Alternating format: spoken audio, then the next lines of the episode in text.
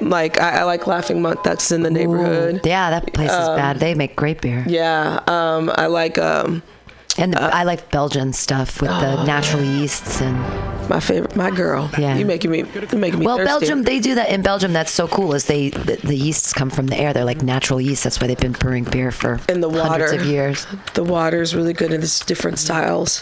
But yeah, so that is. I think that's what I'm going to end up doing. That's so cool. Speaking of, you know, where we're supposed to end up. Right, I'm right. thinking that way. Right.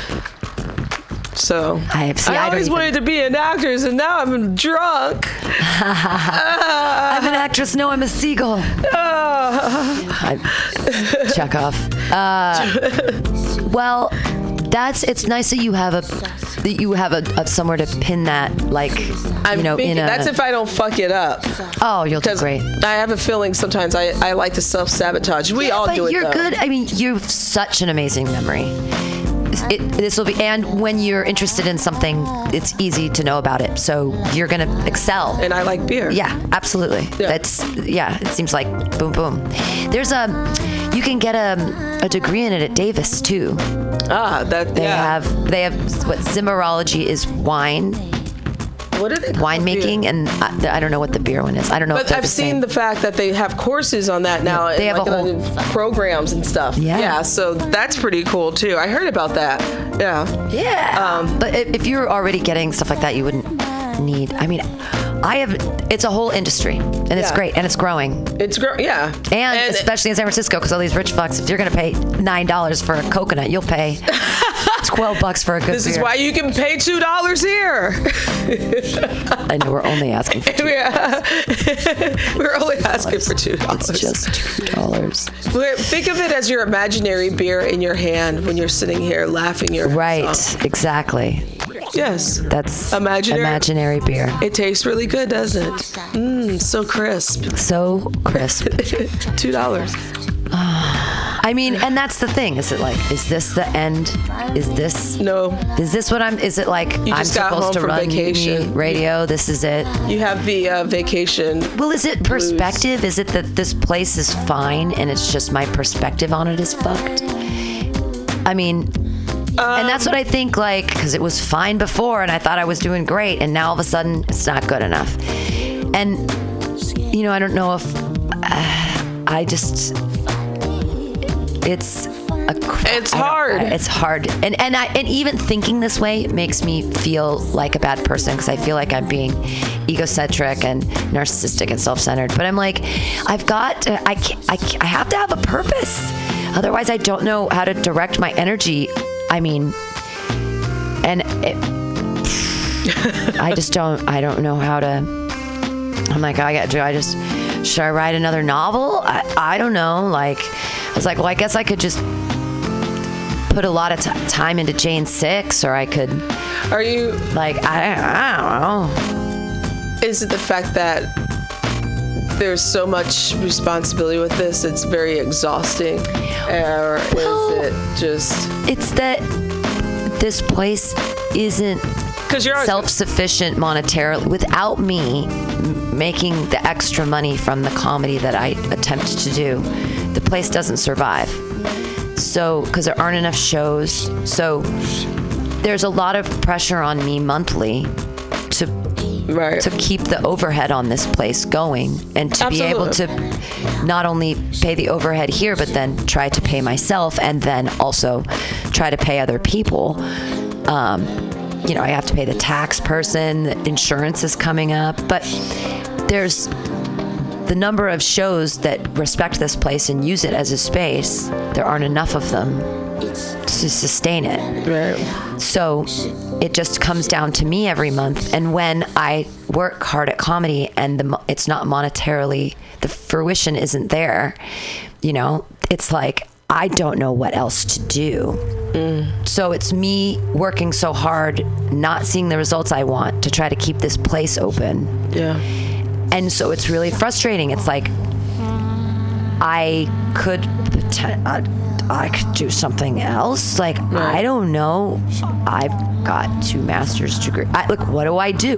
That's the thing, though. I don't know how to have a then- job that people And then I think you mentioned this earlier the fact of regret if you were to like stop this and then move on to something else and like you would have been like did I make the right choice Right, and then, and what you know- if I hate myself for making that choice and all the, yeah And I'm coming Ah! up. I'm coming up on five years of being the director. So, the first three months that I did it, I did it for free. I didn't even take a stipend five years ago. I, I did it for three months. I worked like really, really hard, and uh, it started happening and working. And then you know we had Alta California for a while for two and a half years, and God bless them and the twenty five thousand dollars they gave us over two and a half years, and I appreciate them so much, and I can never thank them enough. But I didn't you know they stuff, could bo- stuff in boxes yeah, right. Yeah. But they could they after they they could no longer support us monetarily in that way, and that's fine. And we figured out other ways to do it, and I figured out other ways to do it, and now we're at this place where, like, my ways of figuring out how to do it, it's not, it's just not working. So I'm like, I need help, and I've been asking for help, but you know, and I think that saying it's two dollars for a open mic, I think that's asking for help in a way that I know how to do it, that doesn't tax people too much, but that, I mean, if we made 15 comics, they all gave two bucks, that's 30 bucks. If there's um, 25 comics and we make 50 bucks, that usually happens. Like on a, on a, I see the lists. We usually have tw- between, you know, 18 and 25 comics. So that revenue is instrumental right now to keep because if we made 30 bucks on that'd be 30, 120 a week. Oh it'd be like having another show. It would be amazing. It would be great. It would be if it was four like that 400 a month? Wow. Wow. That would it would be unbelievable. And that can happen. And that could happen. It's just help! Yeah, I know. And everyone always says you you just you never ask for help. I'm like, dude, I totally ask for help. People just don't like the ways I ask for help, I guess. But I just I don't. Or you know, you could buy a lighter for a dollar, or you can buy a button, or you could buy a T-shirt. Buy a festival T-shirt for fifteen dollars. You can support us here at Mutiny Radio. But I mean, or, or I mean, everyone says it's important to them. Like everyone says, "Oh wow, I really respect what you're doing," and it's like, okay, okay show me shucks, just, you could press the donate button at our website. But then I feel like fucking KQED, and I feel like a dick, and I'm like, because well, does this have value? That's the thing is, I'm at the point now where I don't know what does and doesn't have value. I'm so confused because I see the same comedians here that are at Cobb's, that are at the Punchline, that are everywhere. They're all they're cheaper than therapy, that are here, that I book, that everyone books. We're all the same, but somehow we're not? Like I, I i don't get it. I don't i don't know what's i don't know what's has value and what isn't. I at this point i don't know what's funny and what isn't i don't know what's good and what's not anymore. I i'm so confused because i used maybe maybe i am a pile of dog shit. Maybe i do suck but i'm like but i've written a bunch of novels like but then that's just dedication. Not- that's not you're not- necessarily talent. You're definitely not dog shit. But so but i'm so confused because like i think my jokes are really funny and i have them memorized and i've got a good little act and i feel like i'm pretty good at karaoke too. But but that doesn't it's still it's nothing. It doesn't it i'm i don't i don't know. I don't know i don't understand anymore all I know is that Rick and Morty is funny. That's all I know. Uh, that's it. That's like then they have butts and farts and stuff, and it's like juvenile humor, but then they say fuck all the time, and I think that's funny. I, I, mexico that Mexico. I just I don't. I'm. s- I'm you sat on the beach a lot and thought about this didn't you No, I didn't think about this at all. I didn't think about anything. I just enjoyed the waves and the birds and like butterflies and shit and like looking at rock formations and looking at shells and swimming in the water, watching Jonathan drinking beers. Like I didn't think about this at all. I didn't want to ruin my fucking vacation Oh, with I my bet- existential shit.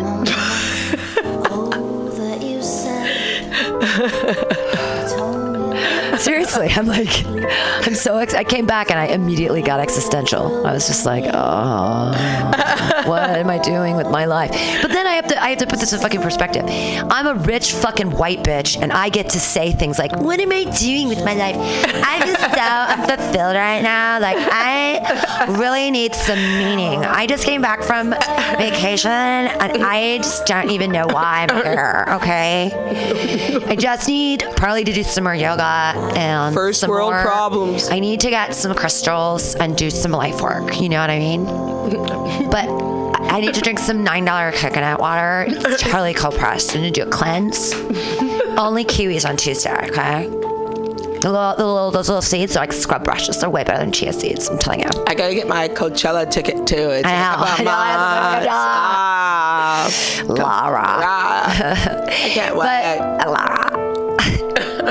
But I am. I mean, I have to realize, like, oh, I have running water, and I can drink water out of the tap. You have a and I have all this weed, and I have a home, and You got someone that loves you. and you. I have someone that loves me, and so like, all of this like, you know, German angst of like, what am I doing with my life? It's like, oh, please, right? Like, fucking shut the fuck up. I try to look. I try to look at the best things sometimes rather than the worst, because I look at the worst things when I go to the marina.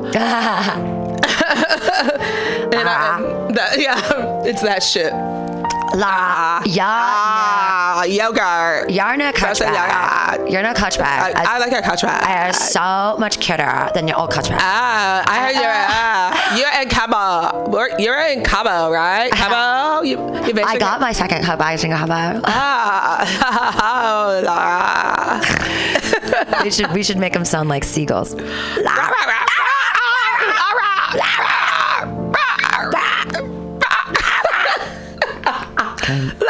And and do I make fun of them just because I want a coach bag? No, because who needs that? But Didn't you have something like that? You played this part. I did. back I in had a day? I had a Louis, yeah Louis, the Louis Vuitton backpack. Yeah. So ugly. that little the little LV on the little brown tiny thing. What a You played this part in another life before, and that wasn't fun either. Well, that's the nothing, or everything is fun. Like I have so much fun in in San, in San Jose del Cabo. San I just want to move down there. Well, maybe that's also. Maybe it's Maybe you need to go there like every couple of months. Yeah. Well, yeah. I mean, again, if you guys want to hit me up for my awesome travel tips, you can donate $5 to the Mutiny Radio website and then email me at director at mutinyradio.fm and say, hey, I donated $5. Give me your Cabo San Dog shit tips because I have them. Dude, I will tell you all about how to get you get off the plane and where you don't take a $40 cab ride into town, you spend $2.50. 70 Don't give it for free. Seven, right, 70. I'll just tell them the first one. 74 pesos para dos on El Autobus. Takes you right into town, drops you right in front of the Airbnb that we stay at. Oh my God, I gringo Spanish the shit out of it. They laugh, they think it's hilarious. when I'm like, gracias para todos. Oh my god. Why do you sound like a Texan? cervezas, por favor. Why do you sound like you're from Texas when you're speaking Spanish? Tex Mex. It's uh, what did I learn this time? Uh, me entiendo más para, para me palabra. Nope, palabra is words. Habla. Habla is talk. Habla is talk. So I understand more than I speak. But I was like, mi novio palabra español perfecto. And then it's like, my boyfriend knows the words perfect. I'm like, see, yeah, you got it. He's like, yeah, it's habla. Claro. Yeah. So good times. Well, we did it. We got through. We got through a, a thing. And we're back in Mexico. Everything's gonna be okay. Uh, See, everything's gonna be okay. I think so. I, I'm well. Let's just talk. I'm glad we didn't talk that much about you know who, Cheeto. well, we're gonna we're we're gonna end with one of our old songs. oh yeah. Uh, I don't know if you want. We could. We've got the 45 Alive rap. We've got um, FBI. We've got Heavens to Betsy. That's Betsy DeVos. oh, we should do heavens to We've got the Kellyanne Conway, Pence is whack, Steve Bannon man, the, the original Susan Olson, and Uncle Tom. And if you remember this one, women who work, women who work. she doesn't work. She doesn't work. That was the Ivanka from, from her from her, Her book. Yeah. So you you can Oh wow, they're all so good. I don't Yeah. know. I'm, it's between Heavens to Betsy, Steve Bannon, man, and Women Who Work. I don't remember Heavens to Betsy at all. So let's do that one. Okay. Let's do Heavens to Betsy. Thank you guys for listening to the AltaCast. Thank you, Latoya, for putting me in a better mood. Oh, put, Uh, us, you're put on a happy face. Yeah, I will try. I would imagine that there's probably a gun in the school. I would imagine there's probably a gun in the school Bang, bang, to protect from potential grizzlies. bang. Grizzly bears in Michigan. Didn't know there were grizzly bears in Michigan. Ever Oh, heard about Columbine? there weren't no grizzlies, just a bunch of kids in coats killing other kids. Don't worry, because at least they're buying guns, which is good for the economy, right? Betsy DeVos claimed that historically black colleges and universities are pioneers of school choice. What? That started from the fact that where there were too many students in America who didn't have equal access to education. Just, just segregation. Brown versus Education, 1954. Not enough education, just segregation. Segregation, yeah. I love homeschooling and charter schools and all that stuff because it's for Heavens to Betsy. segregation. Not education, segregation. Let's bring it back. Let's make America great again. Make America great again. Bitch needs to read a book. Make America great again. When the white people were in charge. Yeah. Ah, Do, do, do, do. Soft, dark money. My family is the biggest contributor of soft money soft, soft. To the Republican National Committee. By my way by my way. By my way, $47 million. Did it by my way in, did it by my way in. Yeah. Uh, I have decided to stop taking offense at the suggestion that we are buying influence. oh, Buying influence with our soft money. Buying influence Soft money, with our soft money. Oh, now I simply concede the point. They are right. We do expect something in return. For investment. Like a job, like a job, like, I don't know. How about education secretary? Oh, grizzly bears in classrooms. Oh, let's shoot them. We expect to foster a conservative governing philosophy consisting of limited government and respect for traditional American virtues. That word tradition again. And virtues. Oh, she means white. American virtues. She means white. American American virtues. Oh, she, she means what? And we expect a return on our investment. She bought herself in. Bought herself in. She's white. Uh-huh. We can. Okay, there we go. So we're gonna be rapping to to the dulcet beat tones of uh, Iggy Azalea's "No Medi- No Mediocre Feet," which I think is what Kellyanne Conway did. Is "No Mediocre Feet" here. Uh, break it down. What you think about that, Sheriff? What? Are you gonna Are you gonna bring him the truth? Are we gonna bring it? bringing the truth? About- Absolutely. Skinny, skinny little ladies, skinny Rice little cakes. rice cakes, the rice cakes of news. There was an article this week that talked about how you can surveil someone through their phones, through their certainly through their television sets, any numbers of different waves, and microwaves, Microwaves. and microwaves. Microwaves. They turn into cameras, etc. So you just know that's just a fact of modern life. Click. Modern life. Click. Click.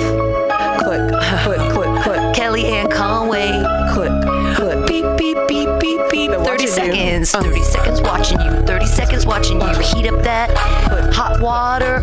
What do you eat? Kellyanne Conway. Hot water. Hot water. Maybe some tea. There's no calories in tea, you see.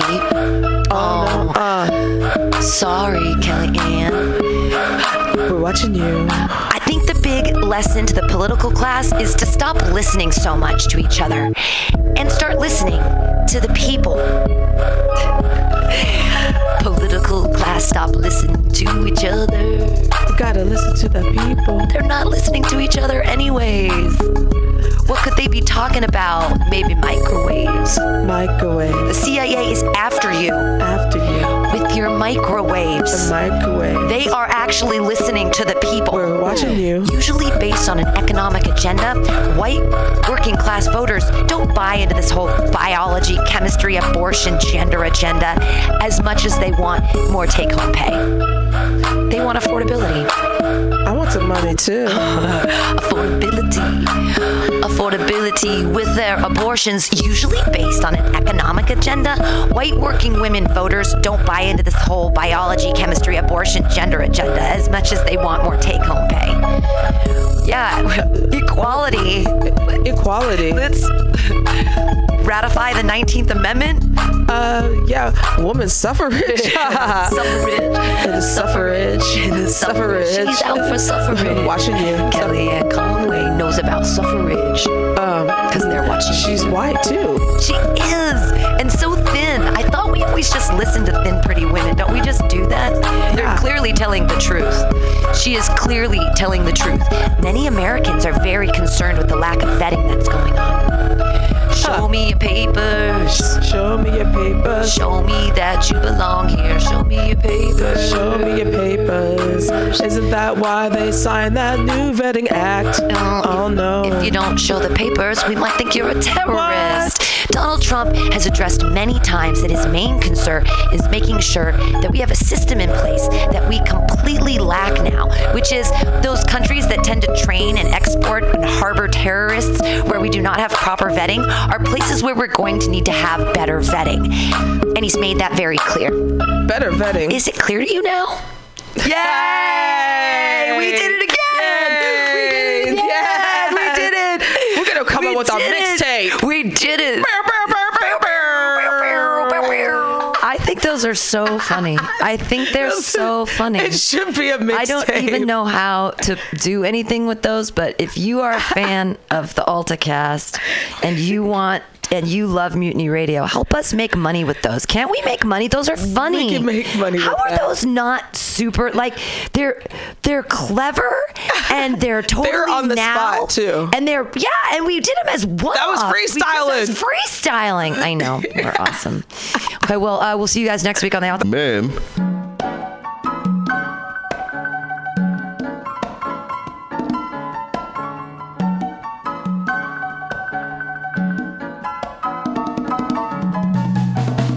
Everyone. This is Simma Lieberman, the inclusionist, with everyday conversations on race for everyday people, where we bring people together from different cultures and different backgrounds to have comfortable conversations about race and bring race to the people. If you have ever wanted to talk about race but were afraid of saying the wrong thing or afraid of not being heard, then this podcast is for you.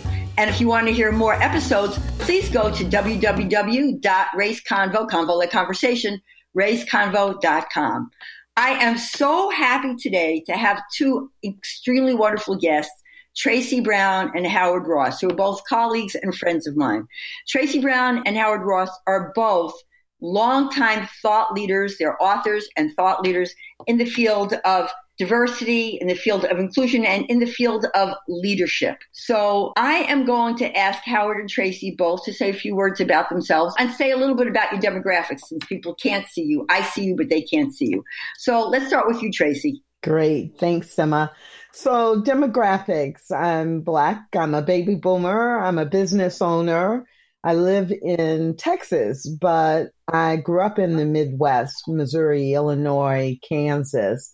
And from the age of two, I have been engaged in conversations about race. So, I consider myself a bridge builder and do a lot of work with organizations all over the United States related to all aspects of diversity and inclusion. And Howard. Yeah, hi, Simma. Hi, Tracy. I've been for the past 35 years doing consulting in diversity and inclusion and organizational change. As you say, a lot of leadership work as well, particularly focusing on the unconscious bias and how it impacts people's behavior, and more recently on how we create uh, environments of belonging where people can really feel connected and part of either the workplace environment or the community environment that they live in.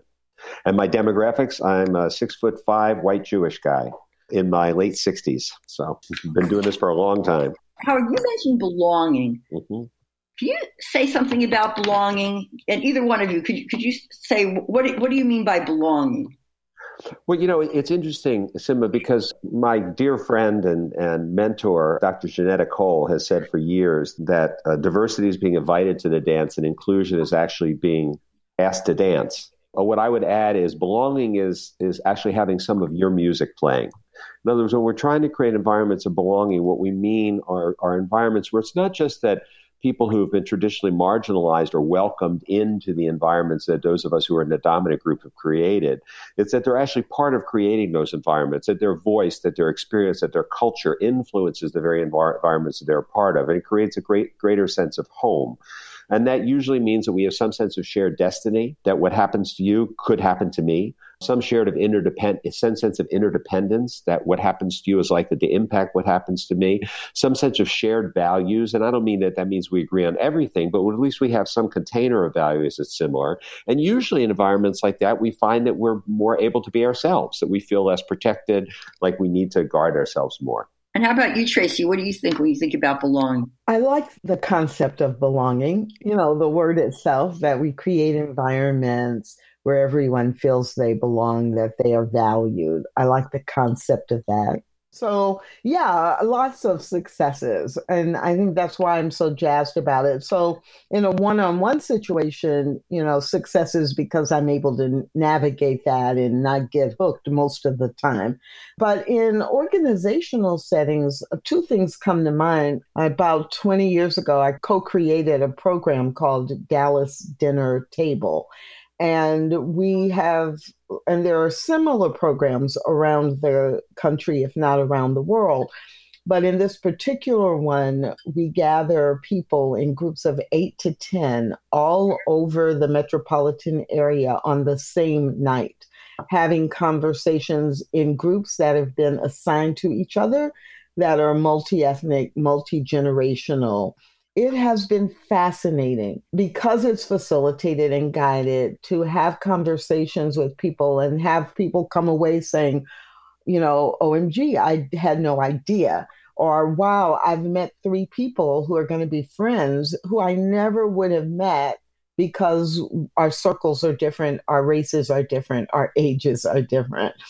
So that really comes to mind that it's possible and it's meaningful for people. And of course, the people who sign up to do it are looking to have a conversation. And the other example that jumped to mind immediately was in a corporate setting, and it was specifically a dialogue about race and racism and race relations because they were in that company having some challenges. And this was about eight years ago, seven or eight years ago. And I was able to work with them for a day with a specific group of people who were then going to be champions in facilitating conversations within the organization.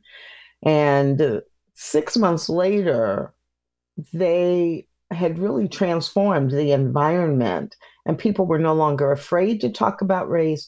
They were willing to own their own story and experience and realize that their experience was not the same as everyone else's. So they, there were fewer assumptions being made. And the fear factor, there's a huge fear factor about talking about this subject because people don't want to say the wrong thing. Yeah. So those are just a couple of examples that came to mind immediately. How about you, Howard?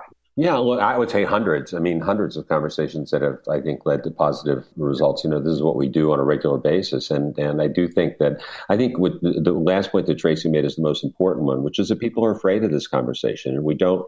I remember when Eric Holder said, you know, a number of years ago, he said Americans are just afraid of talking. We're cowards when it comes to talking about race, and I, I think that that's true. And I think that I think that that there's some responsibility for that on both sides of the conversation, both people who are diversity advocates and also people who are resistant resistant to diversity put up barriers of our own to really having open and honest conversation. On the part of people who are resistant, of course, there's the notion that if I don't see the impact of race, if it doesn't affect me, then it must not be there, or it must be it must be overly you know generated, or it must be race baiting, or these other kinds of things.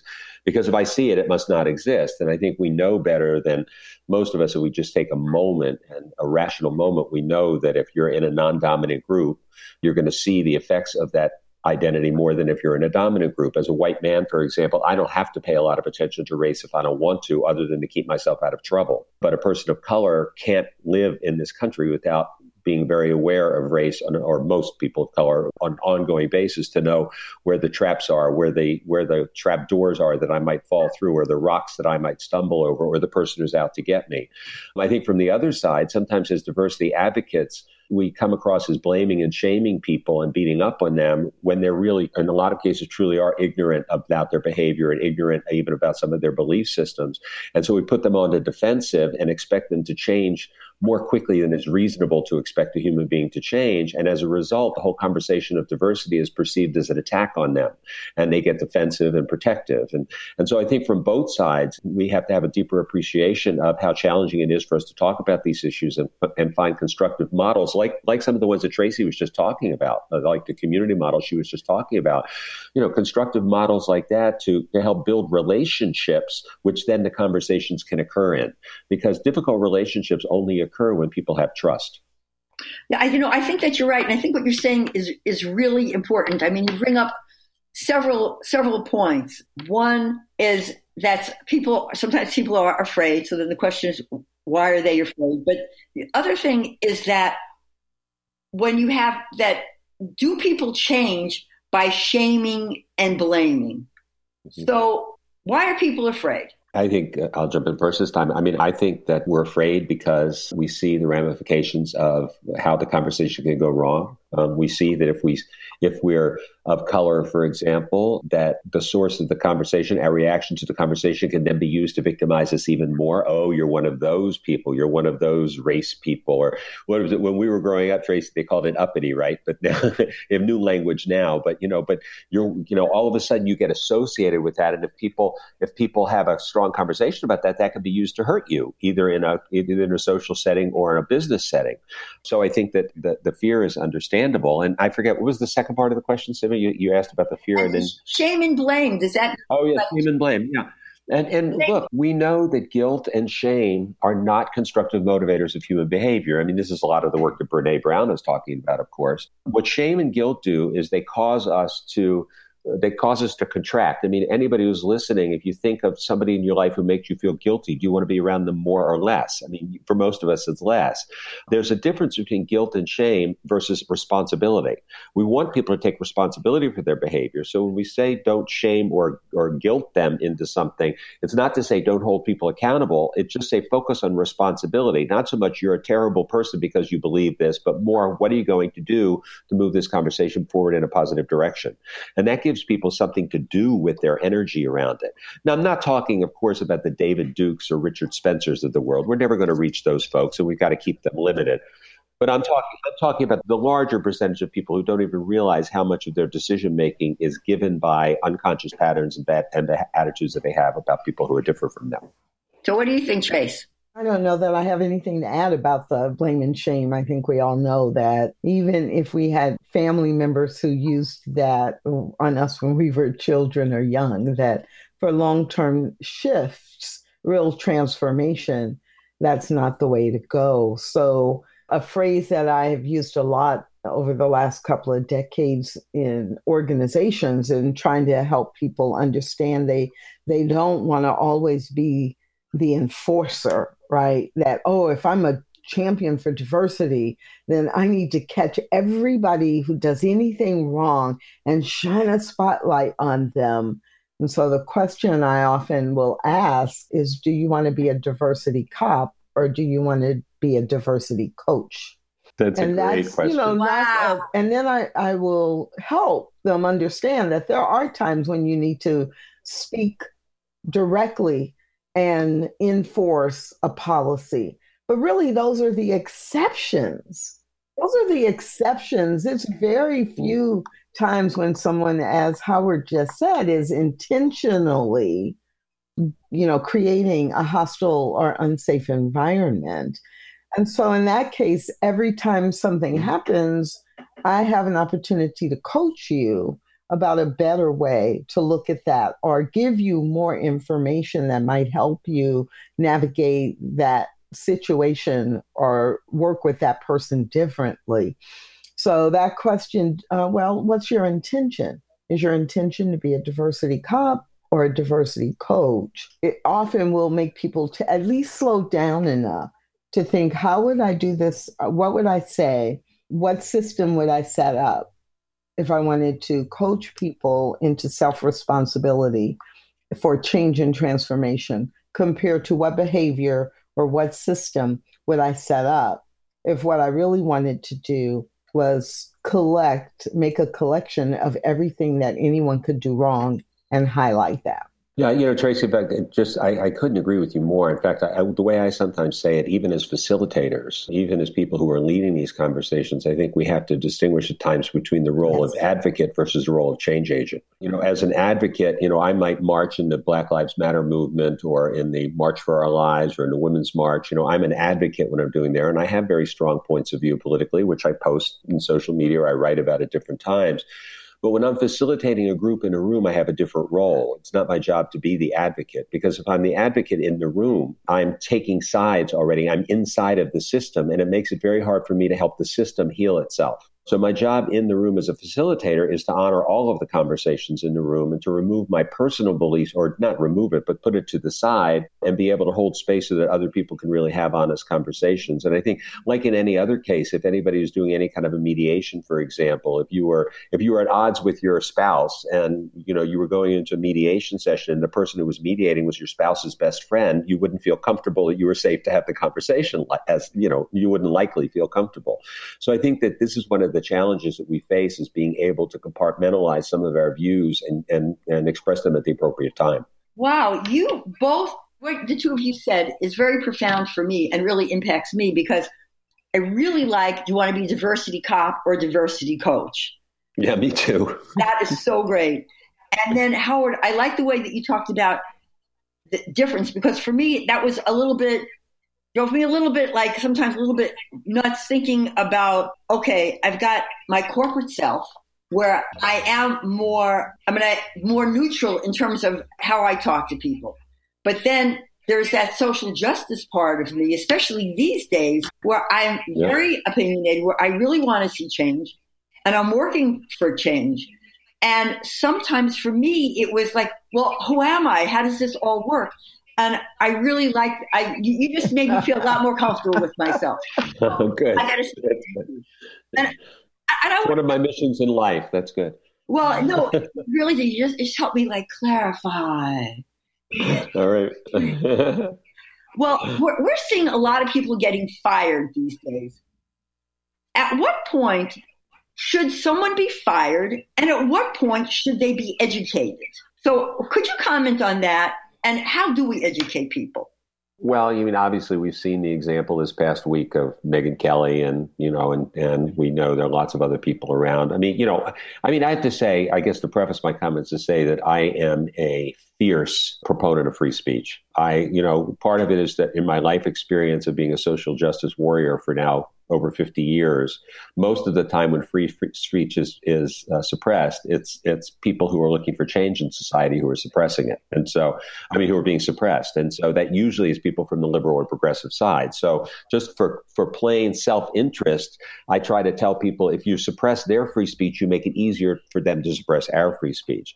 You know, for me, for me, the it's hard to determine sometimes, but the real criteria there are two real criteria. One is what's the discernible intent? In other words, is this a mean spirited comment or a callous comment, something where people are clearly not don't care or are demonstrating lack of interest in the, the well-being or the rights of certain people versus somebody who's ignorant versus somebody who says something without even realizing how offensive it is and then the second is that is this something that this person has demonstrated over time or is it something that's kind of an individual circumstance? So Deming, I, you know, I get a chance to, to study with Edwards Deming when he was in his 90s, great quality guru, and he used to create the distinction between special case and common case circumstances. And he used to say, for example, that you know you have a special case circumstance is one where something happens that's an anomaly to the system. So, you know, let's take the Starbucks example. You know, the incident that happened at Starbucks. It's you know terrible incident that happened at the Philadelphia store, but it does not appear that it's that the Starbucks system is designed to produce that result. And no system of quarter of a million people can be completely immune from individual people making a mistake. It's just not realistic. Versus a, a common case circumstance is when a system is regularly producing or is designed to produce a particular behavior. So if you look at Megyn Kelly, for example, I would say, you know, here you have somebody who's made these gaffes numerous times in the past. You know, she did the thing with the black Santa Claus and there was the black Jesus, and then there's this, and there are four or five other examples you know, you put her on TV in the morning. It's it's it, was only a matter of time before she'd do another one because she demonstrated so many times in the past that she'd done this. So so for me, the shame is not on her as much as it's on them. What did they expect? You know, they took a big name person because they thought it would draw it would draw attention, and and you get what you get with her, as opposed to, for example, if you remember the thing that happened with oh my goodness, what's his name, Juan Williams, when he was on NPR and he made the comment, he made the comment you know, I have to acknowledge that when I'm on an airplane, and mind you, this was in 2003 maybe or something like that, or 2002. Yeah, it was right after 9 11. He said, I have to acknowledge that when I see somebody get on the plane and they're wearing Muslim clothing, it, I get a little frightened you know? And, and now he said i know i shouldn't too. I know i shouldn't exactly. Now now for me that seemed like a ridiculous thing to fire him for. It felt it felt to me like that could have been much more used as an opportunity to open up dialogue because he was speaking something that half of america was feeling at that time right or wrong. And to fire somebody that that's where i think we get into the excessive political correctness and and you know watching people's speech becoming the speech police uh, that can really shut down dialogue in our society. Yeah, I was really with NPR after that. Tracy, how about you? I couldn't agree more. There is a line. So when I work with organizations and they say, we're going to have, there is a line. So when I work with organizations and they say, we're going to have, or we all have, or we intend to have a zero tolerance policy, I always say, oh, wait, wait, wait. Okay, so what does that mean to you? And then I try to give them some examples to let them know that the intent they want, which is to really clearly make employees or members of the organization understand that the values of the organization are for respect and for you know creating a safe environment and all of that. And zero tolerance as a phrase isn't appropriate because then you take away your opportunity to discern what is the appropriate action here? Either that or you follow your zero tolerance policy and then you end up having to terminate people for things that would be best handled a different way. So, but I, I don't think some of that is just a distinction between terminating them, removing them, or educating I think there's different levels of educating. So, do you educate that individual, or there are times when you need to educate the entire workforce or the entire group? But I also see a lot of the times when people are terminated, I find myself saying, Oh, I wish they hadn't fired that person because now there's no way to hold them accountable for changing their behavior because especially with celebrities or high level executives in corporations because of their experience and or their celebrity somebody else is going to scoop them up and pay them a lot of money.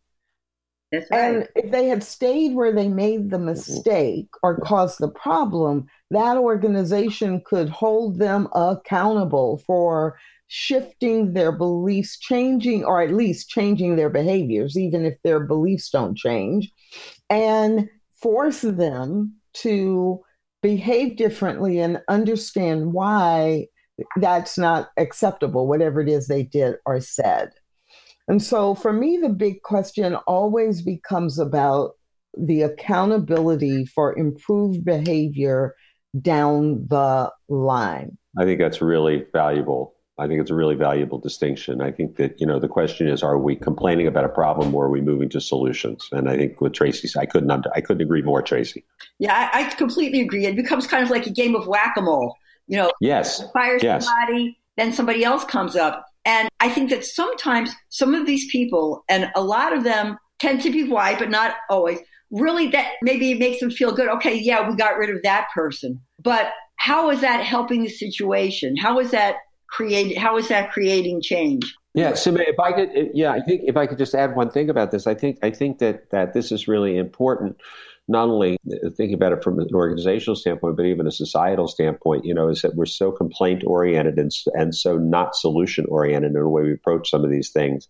And that contributes to the problem. So I want to ask, I guess Tracy went to get something. So Howard, mm-hmm. ask you this as as a white person, as a Jewish person, as as a man, mm-hmm. what have you been your challenges in terms of having conversations about race? Because well, all three of us are perfect now, but we weren't always perfect. Okay.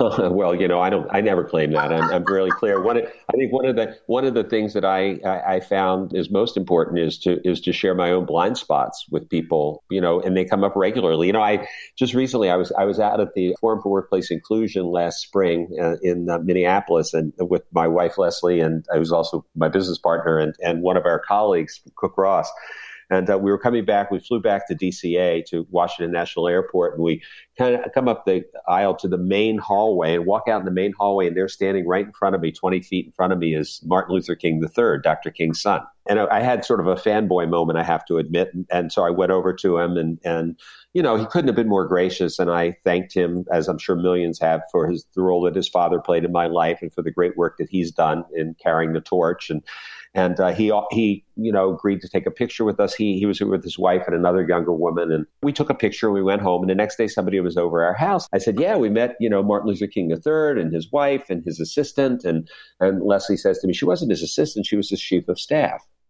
And and I had to stop and say to myself, if that was a man would I have assumed that it was his assistant? Or might I have thought maybe it was his lawyer or something else? No, I don't know whether that's true or not, but I suspect it probably, that gender in that case did impact me. And I could find other examples where I made assumptions about race or that were influenced by race. I'm sure each of you can as well. I think that we have to acknowledge that and be willing to. And I think when we do that, it makes it much easier for us to have conversations with other people because we're acknowledging our own blind spots. I mean, I've never had an issue as a white man doing the work because from the beginning of my life, you know, coming from a family of Holocaust victims, it was very clear to me that creating a sense of healthy diversity in the world and creating safety for people who are different is very real. It's not some imagined phenomenon in my life. It's something that killed my my ancestors. And so for me, the notion that this is only for you know, people of color is an absurd notion because we all have to live in this world together. We have to create a world of inclusion for everybody. And now it's even exacerbated by the fact that I've got that four of my six grandchildren are of mixed race. So, so I don't have any issue with that. Some people do. You know, some people wonder why a white guy would be doing this, and and even in the inclusion community, sometimes I don't feel a full sense of belonging because there's some people who you know who still kind of relate to me as the white guy. And, you know, I've dealt with people who were jealous of the fact that I was successful and how come the white guy is successful, you know, all this kind of stuff. But, you know, frankly, that's not what I determine my behavior on. I determine my behavior on what my heart tells me I need to be working on and what my mission is in the world. And people will react the way they react. Well, Howard, thank you so much for sharing that. See, I had no idea that you ever felt like you didn't belong. So thank you. Right. Tracy, how about you? I was asking about what have been what have been your challenges uh, and having these conversations as a black woman? Well, I started having these conversations at the age of four. so at least at, at, a level that I could remember. And so facilitating your preschool, were you, Tracy? Oh. yeah, yeah, yeah. The advantage of being a part of a black family that had been that was in a pre- previously predominantly white or previously all white neighborhood. So even with that, yeah, there are still lots of times along the the way that I've put my foot in my mouth or I've been uncomfortable or I realized afterwards I wasn't as sensitive to how I might be coming across. But what jumps to mind in this moment is that one of the most powerful insights and ahas that I had around my own ignorance was that I don't know, this is, you know, probably almost 40 years ago, but when I really got it that white people didn't think about race all the time the way that black people did and had to in order to Yeah. survive. And that literally many of the things that were done or s- words that were spoken that were offensive or insensitive or inappropriate that that really white people had no clue that they were being insensitive or inappropriate. And it blew my mind. I mean literally it took me about a year to fully grasp what that meant. And it shifted me to be able to be more of an educator than an enforcer but even though that was 30 plus years ago when I really finally got it, it still surprises me. And even this year, I've had example after example that reminds me of this. Let me give you the example and then I'll tell you how I'm reminded that I could say the wrong thing easily. Mhm. So I uh, wore my hair in locks for mm, 12 years and my locks were long and I was used to people being curious about that and people for the most part have been appropriately curious and have questions and that's great. 6 months ago I cut my locks off and so I'm wearing my hair very very very short close to my head, very little hair. And I even saying this out loud, I can feel like I am shocked at how many white people come up to me and put their hands in my head, on my head, affectionately. Oh, your hair, you know, I'm like, and every time it makes me cringe. Even people who I I know that they are on their journey. I know that there are many of them who are advocates about race or sexual orientation or interfaith and that they would not know how offensive it would be to touch my hair or my head. As you know and not ask question just go to touch. And so there have been a couple of times when i have blurted out oh no you didn't touch my hair with a little bit of attitude and then seeing their reaction going oh, they don't know that that really is inappropriate. Or mm-hmm. I've had to just close my eyes and take a deep breath and count to 10 so I could come back and say, you may not be aware that we've got a good relationship and I know your intention is good, but putting your mm-hmm. hands in on the head or in the hair of a black woman is really something you don't want to do ever again to anyone. Yeah. So Yeah. it, the conversations come up at the most unexpected time. And that's what I'm reminded of that I won't always respond the way that I'd love to respond as an expert on diversity and inclusion. When it's me personally, or when it's an issue or concern that I have a heart connection to. Hmm. Yeah, you know, and mm-hmm. I think you know, for me, you know, I think that like I asked you both what what was your challenges. For me, sometimes it's I would rather talk to somebody who really doesn't know than somebody who thinks that they know. Because I'm talking mm-hmm. to a white person that really doesn't know. I'm going to have a conversation. I'm going to find some connection. They're not going to tell me how, oh, I went out with a black guy, so therefore I'm not racist or whatever, you know, whatever. And it's easier for me. But the other thing too, as as a white person who's also Jewish, there's another challenge because there's also, and I tell people, and they go, well, you know, I'm Jewish and I understand depression. I said, no, you understand your oppression, but maybe you don't over understand or you understand your discrimination. And at the same time, I said, let's put it this way. Who could get a cab at night in New York? You know, you or a black person. So, Right. you know, I have to point out, so, so sometimes that's a challenge because you have to acknowledge, I think it's really important to acknowledge other people's issues around discrimination and what they've been through. And at the same time, for me, say, okay, and then look at this also. Yeah, I mean, I, I think that, you know, look, I, I think you know Tracy's point and the point that you're making about people not being able to understand the lived experience of others is is I think at the core of this. You know, Tracy, when you were talking about you know people just not getting what it's like, I you know I've had conversations a number of times recently with people about entitlement and white privilege, and you know when people hear those terms, they hear hear about white entitlement or white privilege, or in some cases white male privilege you know, they think what it means you're a bad person because you have privilege. They don't get the systemic aspect of it. But from a systemic standpoint, I'll often have the conversation. I'll say to people, you know, I've got four sons, the youngest of whom is 24 years old. They all got their driver's licenses. And I never once had to have a single moment of thought to have a conversation with them about driving while white and what to do if a police officer stopped you and how race might play a role in how you're treated by that police officer. And yet, virtually every African American friend I have who has children of that age have had that conversation. And it's such a prevalent conversation in the black community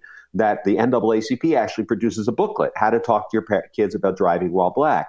That's privilege. The fact that I didn't have that conversation is privilege. And the fact that I don't realize that black parents have to have that conversation and that every time their child goes out at night they worry about things like that.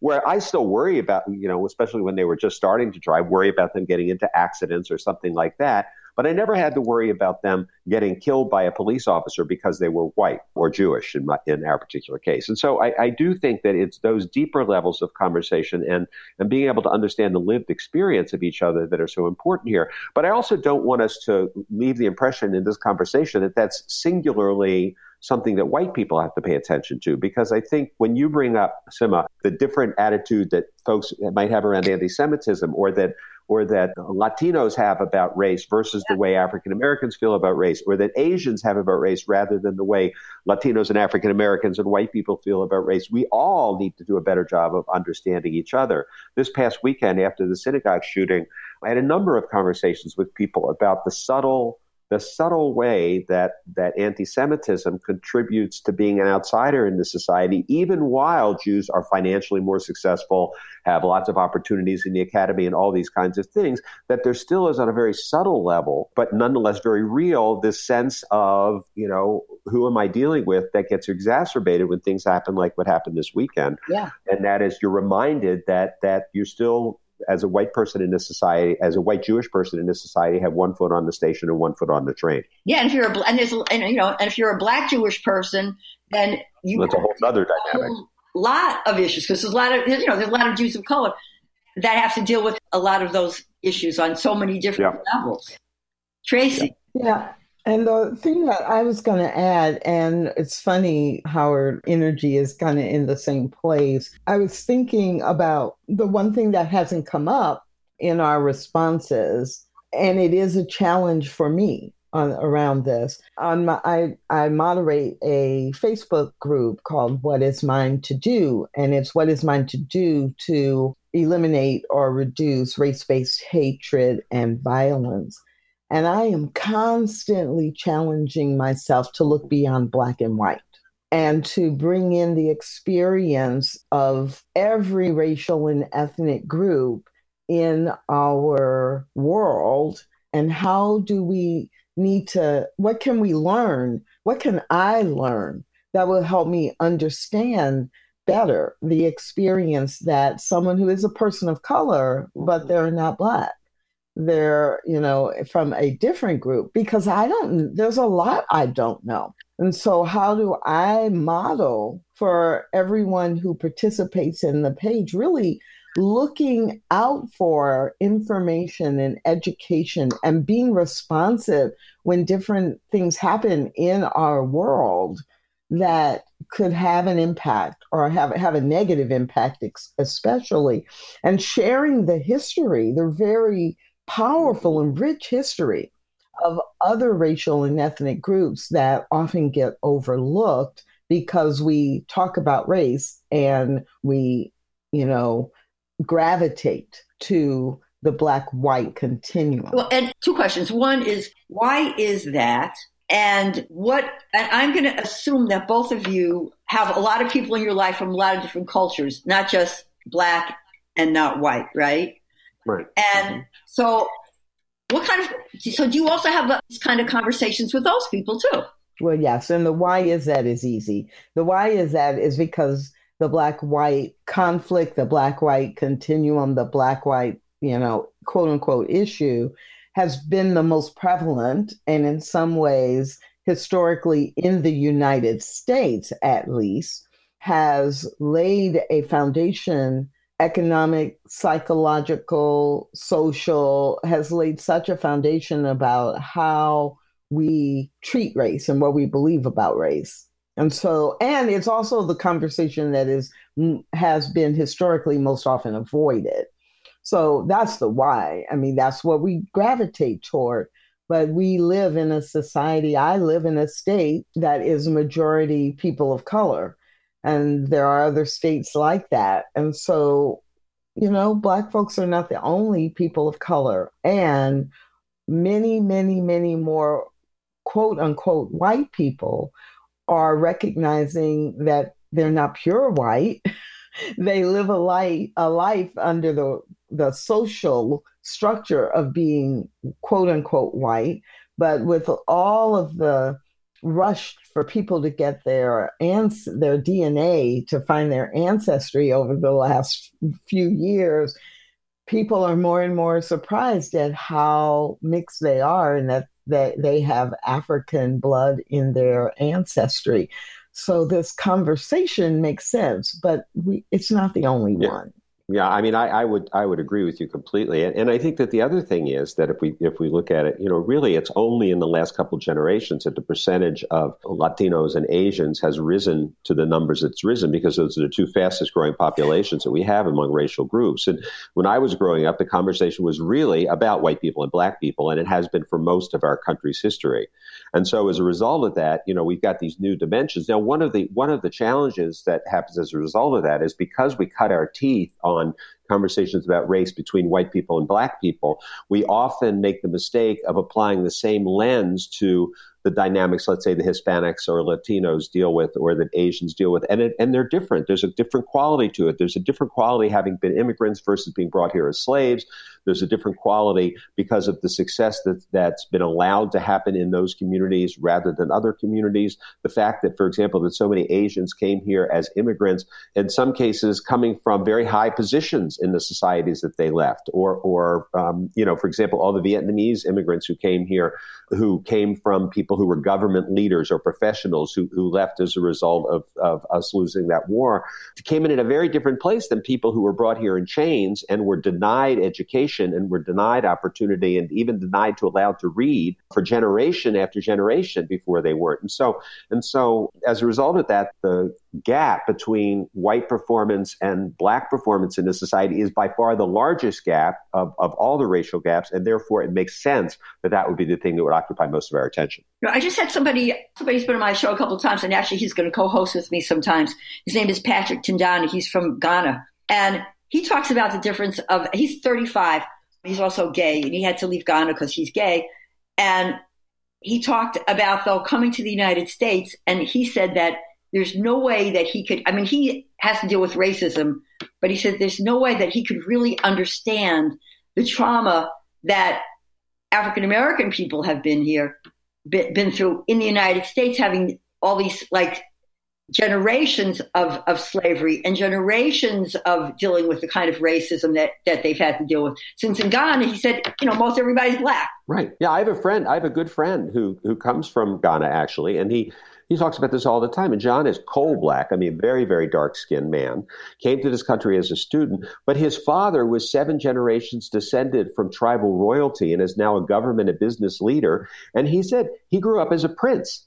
You know, he didn't grow up as somebody who was lacking anything. He grew up in the aristocracy in his country and then came to this country. And so, so whatever racism he deals with doesn't hit the inside. It doesn't. It, he doesn't suffer from post-traumatic slave syndrome, uh, as Joy DeGruy calls it, or or some of these internalized patterns of bias. And I've noticed over the years that I've known him for many years, the way he deals with racism is quite different.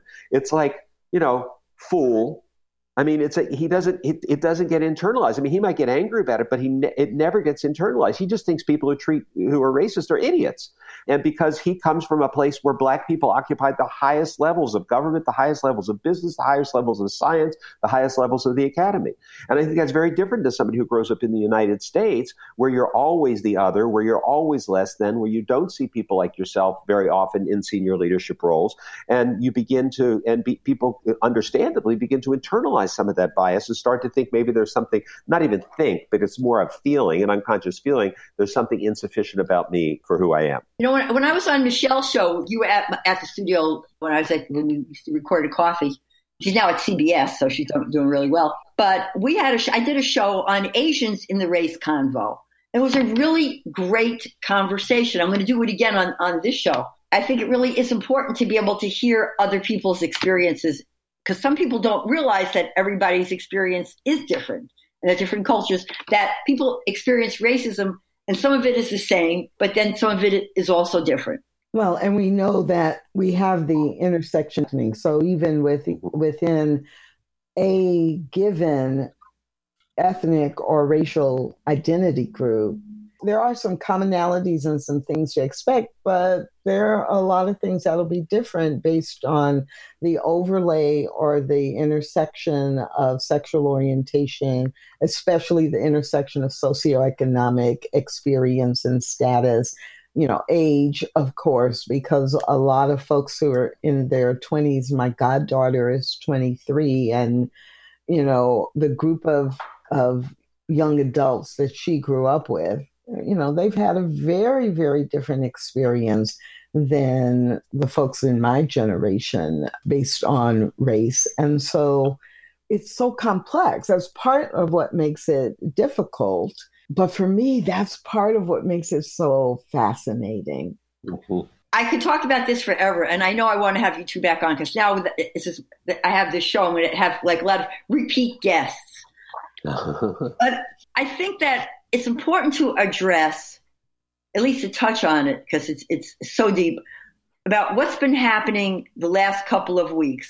That first, I mean, things are always happening. I mean, well, people call always, you know, it's kind of like this constant thing about getting the police called for like drinking water or, or breathing. But also the fact that, like, at Kroger's uh, last week, two black people were killed because they were black. Then we have all the bombings I mean, attempted bombings. And then we have the massacre at the synagogue. So I want to know what are your thoughts on that? And also, what can we do so that we could start, so we can work towards eliminating this kind of hatred? Well, wow.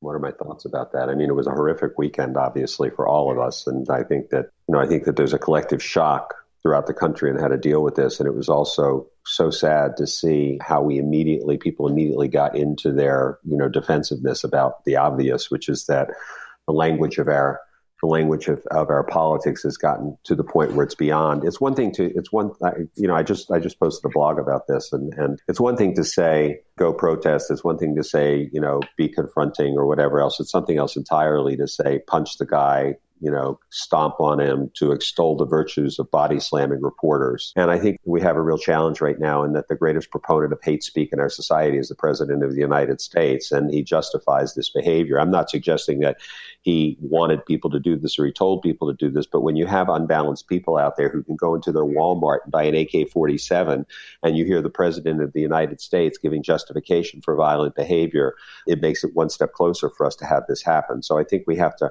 obviously, we all have to to tone down our rhetoric, but particularly the person who's got the loudest voice in our society needs to show some leadership and to and to recognize that these kinds of things are, are unacceptable. And and to, to come out just three days after or two days after the CNN received pipe bombs and again be talking about the press as the enemy of the people that's different than that's different than I disagree with them. I don't think they're reporting fairly. I don't like their bias. There are all kinds of ways you can say what he's trying to say, but that's not what he's trying to do. The bottom line is that Donald Trump's entire political career is built on building fear and loathing between people. That's what he that's what he saw was there. That's what that's the tsunami wave he decided to ride, and that's where he falls back every time after he reads his prepared statements. Crazy what I think, what my thoughts have been similar to what my thoughts often are when we have multiple events, because I know this is happening, these kinds of things are happening every day somewhere. We just only hear about the really big ones, right? And so there is a part of my thinking process that, you know, is I'm tired, right? The the fatigue of being hit over and over and over. But the biggest, most commanding thought is that we as a society, we as a society are be, being given an opportunity. So I go back to this this kind of the spiritual foundation of life itself and really see it as a choice. As a society, as a nation, are we going to choose evil and hatred and death and anger? Are we going to say, okay, we finally have had enough and we are going to live our lives and build a country where all of this diversity is accepted as a part of who we are. And we can do that in unity and harmony and move toward a greater good. So my thoughts, you know, kind of go from that one extreme of, oh, here we go again, to it's a call for responsibility, it's a call for prayer, it's a call for action toward what we want instead of against what we think is wrong, which just generates more of that. And I and the how do we do it? I think it does call for people of what I think of as having the spiritual imperative for unity and harmony. It calls for us to really say, okay, this isn't enough. We have to do whatever we have to do that comes from a place of building love and respect, not duplicating the anger, the disrespect, and the death, the killing. Other than that, and a big picture, you know, I don't know what the specifics are. We vote for leaders as Howard just described. You know, are we going to hold our leaders accountable are we going to hold Congress accountable? Are we going to hold the Supreme Court? Well, they're appointed. We don't elect them. But are we going to hold the people we elect accountable for leading from a different place of collaboration, of communication, of mm-hmm. connection, of represent true representation of the majority of people? Or are we going to continue to elect people? Or in our organizations, are we going to continue to reward leaders who are divisive and who are judgmental and who push competition more than collaboration or not. Yeah, look, I think I think that the one thing that's really important for us to recognize is that this didn't just sort of organically develop. This nastification of American politics did not just naturally organically develop. This was a defined strategy. I mean, in you know in 1978, Newt Gingrich burst upon the scene as a, as a professor that when as a college professor telling a gathering of young Republicans, one of the great problems we have in the Republican Party is that we don't encourage you to be nasty. We encourage you to be neat, obedient, loyal, and faithful, and all those Boy Scout words, which are great around the campfire but are lousy in politics. And then in 1990, when he became majority whip, he actually had his mm. PAC send out a list of words to use to describe Democrats to demonize them decay, failure, collapse, deeper, urgent, destructive, destroy, pathetic, liars, liberals, unionizing, you know. And so this was a very conscious strategy on the part of the Gingrich led Republican Party to put nastiness into American politics because they were smart enough to know that people don't vote rationally we vote viscerally. And if you can make people, if you can demonize the enemy and make yourself look strong by demonizing the enemy, then people will gravitate towards you. Now, that, that puts people on the other side in a very interesting position because if we do as Michelle Obama said, which is just, you know, when they go low, we go high, it doesn't stop them from doing what they're doing. And what they're doing actually does trigger those old brain responses. So, so finding the, the way to hold on to our own moral footing while at the same time dealing with that is a real significant challenge. And it's one that we're going to have to take on in a much more sophisticated way than we have. Wow. This has been such an amazing conversation. And I love talking to the two of you. And this is, you know, I guess the only way I can get have long conversations with both of you is to just have you back on the show. Fair enough because I know I know how busy everybody is. And I want to ask both of you if it's one thing that one point that you want to make that you want to share with people, and also how do people reach you? How do people get in contact with you? Go ahead, Tracy. Okay, so Tracy, go. You go first. How do people get in contact with you? One point. How do people get in contact with you? And if you have any books you want people to buy, Easiest way for people to get in touch with me or to find out more is to go to tracybrown.com, and that's T R A C Y brown.com. No E's, no I's. And you can also find out about books and programs there. The one point that I would want to close with and make sure it got stated is that each one of us is a valuable contribution to shift, to change, and to transformation in the world. And I just want everybody to step into that in their own lives, and the ripple effect will change our collective lives. thank Great. Howard. Yeah, for me, I think that the easiest way to reach me right now is at howard at udarta, U-D-A-R-T-A dot com, or howard at howard.ross at cookross.com, either way. Um, I think I would say two things. I think the first is, you know, I know that I felt this weekend probably a greater sense of hopelessness and helplessness than I felt in a long time. And there's a part of me at times like that, and I'm sure that there's a part of, our, many of our listeners who feel like I'm just sick and tired of politics. I want to put it away and and just ignore it. But I realized, you know, when I even have that thought that that's an act of privilege. That walking away from politics is an act of privilege. Walking away from being a participant in our democracy is an act of privilege because there are people who don't have the accessibility to influence people. There are people who don't have the accessibility to get the message out there who are more deeply affected by what's going on in our society today. People of low income, people of marginalized groups, whether that's racially marginalized or LGBTQ people or women. You know, we didn't even get a chance to talk about the whole misogynistic aspect of society today. And so I think we have to engage, but at the same time, we have to take care of ourselves. And then the second thing is vote. You know, it, we have this election coming up next week, and it's shocking how few Americans vote. We have to get out and vote. We have to use the mechanism that we have in front of us. Even with all the challenges we have with voter suppression and all of that kind of stuff, we still have to vote. Yeah, people don't realize too that sometimes like voting impacts just minimum wage, rent, That's right. climate, so many different things. This has been such a great show. Everybody, you've been listening to Simma Lieberman, the inclusionist, with everyday conversations on race for everyday people. If you like what you heard today, then please go to www.raceconvo, convo like conversation, raceconvo.com and listen to more episodes. If you really, really like what you heard today, then please share this show and share my link and share the show with all of your friends, colleagues, and anybody you ever met in the whole wide world. And if you really, really, really like our show and you want to see us continue because we run the show on donations, please go to www.raceconvo and make a small donation. No donation is too small. Large donations are cool too. But Simma, and you could hit me up at Simma at SimmaLieberman.com or on Twitter at The Inclusionist. Thank you so much. And until next time, Simma, The Inclusionist, Everyday Conversations on Race for Everyday People, signing.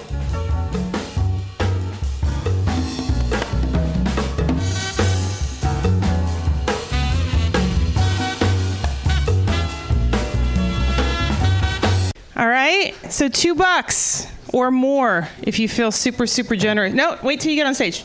I can't just say like, yeah. 20 bucks? Yeah, we have $20. What's your name? Jay, are you going up? Can I please? Yeah, no, I'm going to say Yes, I'll. absolutely. Thank you so much. You know what I mean? Maybe maybe you get like 8 minutes. Maybe. I'm really bad at winking, so it's like uh uh uh. All right, cool. All right, everybody's doing good? How's everybody doing? Good? Let's give it up for your wait staff. I don't know. Just, I'm sorry. Yeah, let's give it up for the doorman. All right, good. It's good to hear. It's good to hear. Uh, I, it's so funny. I, um, I, you know, so- no, this is great. I'm so glad you guys are all here. This is awesome. You guys are all fairly new comics. New comics. I'll do a little crowd work. A little, little crowd work. New? Are you fairly new? Not really. A little bit. Like old. Like like oldish. Kind of oldish. All right. All right. That's cool. I'm kind of n- newish, oldish too. I am. I am. I'm newish, oldest. I um I used to live in the city actually. I to, I don't live in the city anymore because I can't afford it. I live in East Bay now. But uh, when I lived in the you you yeah, it looked like you were raising your hand. Did you want to bid on something? No. We put we have twenty dollars so far. You want to bid on something? No.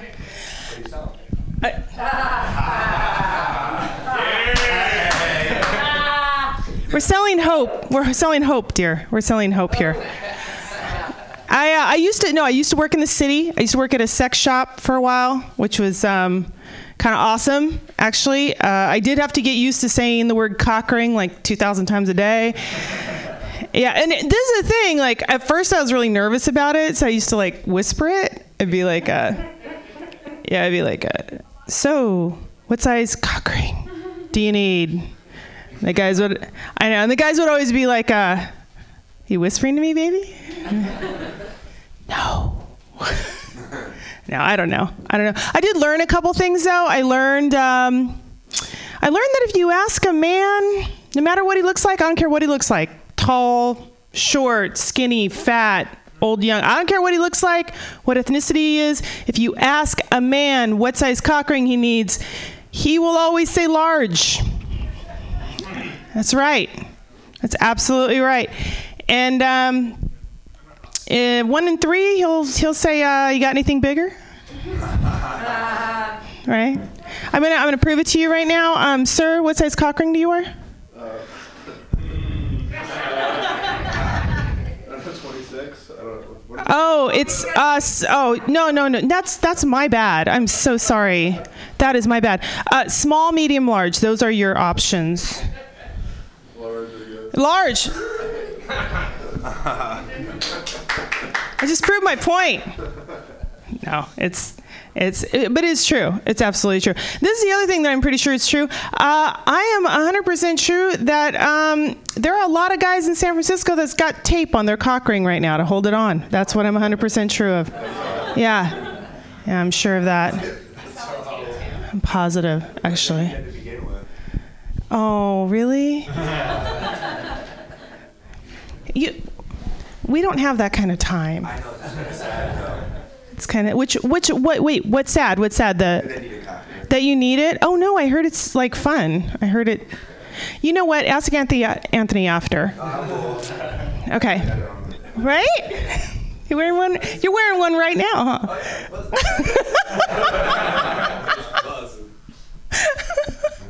I used to uh, when I lived in the city. I shared a I shared a flat with like six people, right, which makes perfect sense, right? Uh, I shared a, um, a room with my boyfriend, and the next door was uh, like pocket doors, and there was a guy on the other side of the pocket doors, and we used to hear everything he fucking did in there. And he was really hot, like Irish guy, and he would bring home a different chick like every night. And this was frequently what I would hear in the middle of the night. This was frequently what I hear. I hear, oh yeah. Oh yeah. Oh yeah. Shut up. You're gonna wake up my roommates. That's. It's like the thought was there, but like the execution, it just wasn't good. You guys all from the city? Woo. I don't know. You know what? I just really want to talk to you guys. I'm sorry. I don't want to do material, but I should because I'm a comedian. So let's do this. Um, no, I don't know. What'd you say? Sacramento. Sac- you're from Sac? Good, because I thought you said you suck, and I was like, really, bitch? oh, you're from Sacramento? You drove all the way over here? for you. Dude. Really? I'm originally from. Okay, you get nine minutes. Just kidding. You just get nine minutes. You won't know the difference. When you're up here, you don't know the difference. You don't know the difference. It's um. No, we also used to. What'd you say? Yeah, you're either going to be part of the conversation or you're not going to be part of the conversation. These are the two options we have for this. So yeah, we uh, I used to we sold porno movies at the porn shop too. We sold porno movies. Anybody like porno movies? You guys like those? Yeah, hell yeah, hell yeah. Um, I don't like them though. Yeah, I don't like them, and this is why I don't like them. I don't like them because they are very predictable. You notice this? Yeah. Okay, just once. I would love like a really good twist ending. Wouldn't that be great? Right? Someone's got to take straight. It's very frustrating. That's The spoilers right in the title. That's what, That- exactly. That's what you're looking for. I, I love this. This has become like a group therapy session. Is it? Oh, you know what? That's what happened. Whenever I, uh, whenever I call like my mom, my boyfriend, my best friend, nobody's answering. I'm like, they're so planning an intervention right now. Like when I get home, they're gonna be like, "Hi, why don't you take a seat?" And I'm just like, ah, no, no, no. You know what? I would love it if there was a porno movie that had a really good twist ending. Like I was thinking, what if like M Night Shyamalan did a porno movie? You know what I mean? Yeah, this is what. No, this is what I was thinking. This is what I was thinking. Okay, I think this is what it'll look like. It'll look like that. Okay. Ah, that was great. Oh my God, he's been dead the whole time. No wonder he's so stiff. I know. I love that tagline, but I usually either get a aw or a huh, and I don't know if that's what I want. I'm not too sure if that's what I want. You know, I kind of want to get this thing started. I know I'm allowed to do like as much time as I want, but I'm just going to get her started. And um, let's see, let me find out who's first on the list. Chris Ferdinand. Oh, Chris Hart. Oh, I heard he's good. Ladies and gentlemen, Chris Hardinson. Thank you very much. If you, oh, I will tip. I will tip. Don't worry. It's not a tip. It's what you got to pay. Again, I'll say it's just not a tip. If everybody leaves this mic knowing one thing, just remember Chris Hardinson is really good. Chris Hardinson is super good. If you're listening on the radio, write down the name Chris Hardinson and search him on YouTube. Find some cool shit. Uh, I saw my dick in porn recently.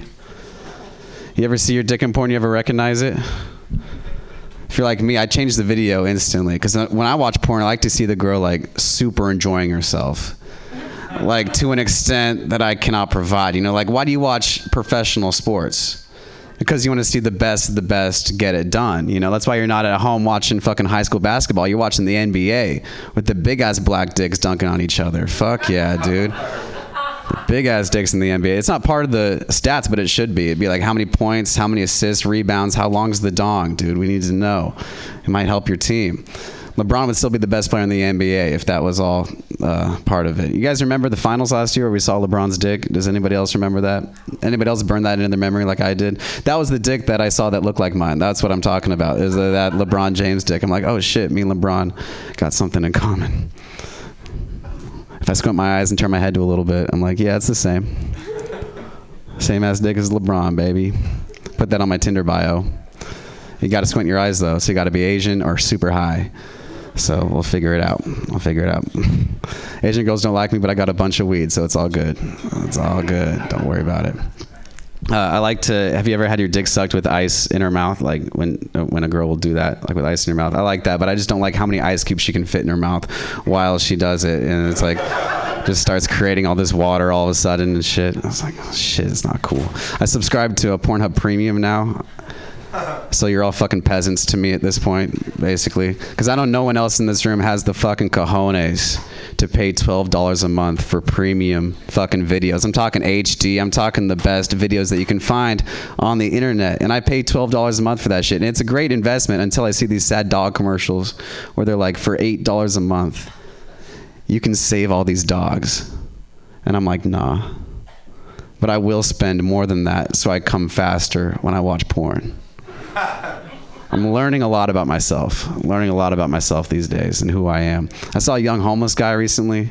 His sign said first time being homeless. I'm like, dude, that's the attitude that got you homeless. If you ever saw me homeless, you'd see me with the fucking guitar and a jar and a sign that says last time being homeless. That's how you'd make the money, man. Fucking optimism. Who's going to give this kid money to fund his life of continuous homelessness? You know, like, oh, this is your first time on your second time being homeless. You're going to write second time being homeless and think anyone gives a shit? No one cares, homeless kid. No one fucking cares. I think there's too many people in the world, you guys. I do. I'm not going to start like shooting people or anything. but I am gonna stop covering my coughs and sneezes. Fuck yeah. Uh, I saw a billboard for abortion recently. Well, it wasn't for abortion. It was anti. I don't think you'll ever see like a pro-abortion billboard. You'll never see like a. You got it in you. You can take it out. You got it in you to take it out of you. And if there was a pro one, that would be a good tagline for it. I would have written it. But it was an anti-abortion billboard. It had a big number on it. It said two million five hundred thousand. That's the number of lives abortion has taken away from us since it was legalized. And I thought to myself, damn don't you just wish there was two and a half million more unwanted people here? Wouldn't that just make this earth a better place for all of us to live? You know, and this billboard is in the middle of the country, in the middle of nowhere. No one was seeing this shit. They need to put this shit where it's going to get some attention. I'm talking right next to the freeway, like in between Petaluma and Novato. So every morning and every evening, when people are sitting in lane to lane traffic, they can just imagine two and a half million more people just merging into their lane, just making them that much later for their fucking jobs. Fuck that shit two and a half million more cars merging into your lane. That's like Coachella for cars. It's like a fucking big group of cars, man. My mom likes Drake now. Which is cool because I like Drake too, but me and my mom like Drake very differently. Like my mom believes in Drake.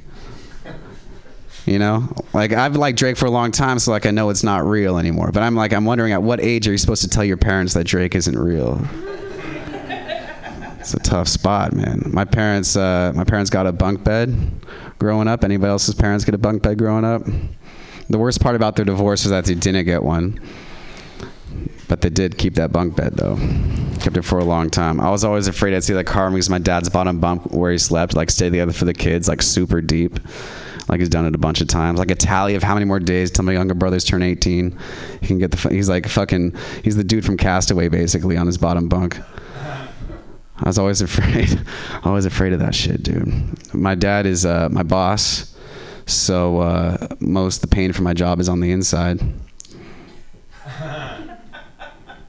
Some people get jealous about my job. They're like, "You only have that job because your dad's a boss. Your dad owns a company." I'm like, dude, my dad would have fired me so long ago. I have a cool job because of my mom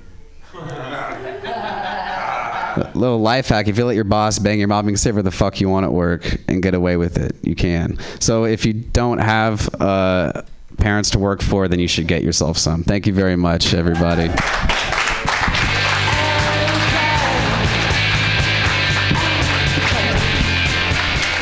Very nice. We went from dick jokes to talking about your mom. That's I like that.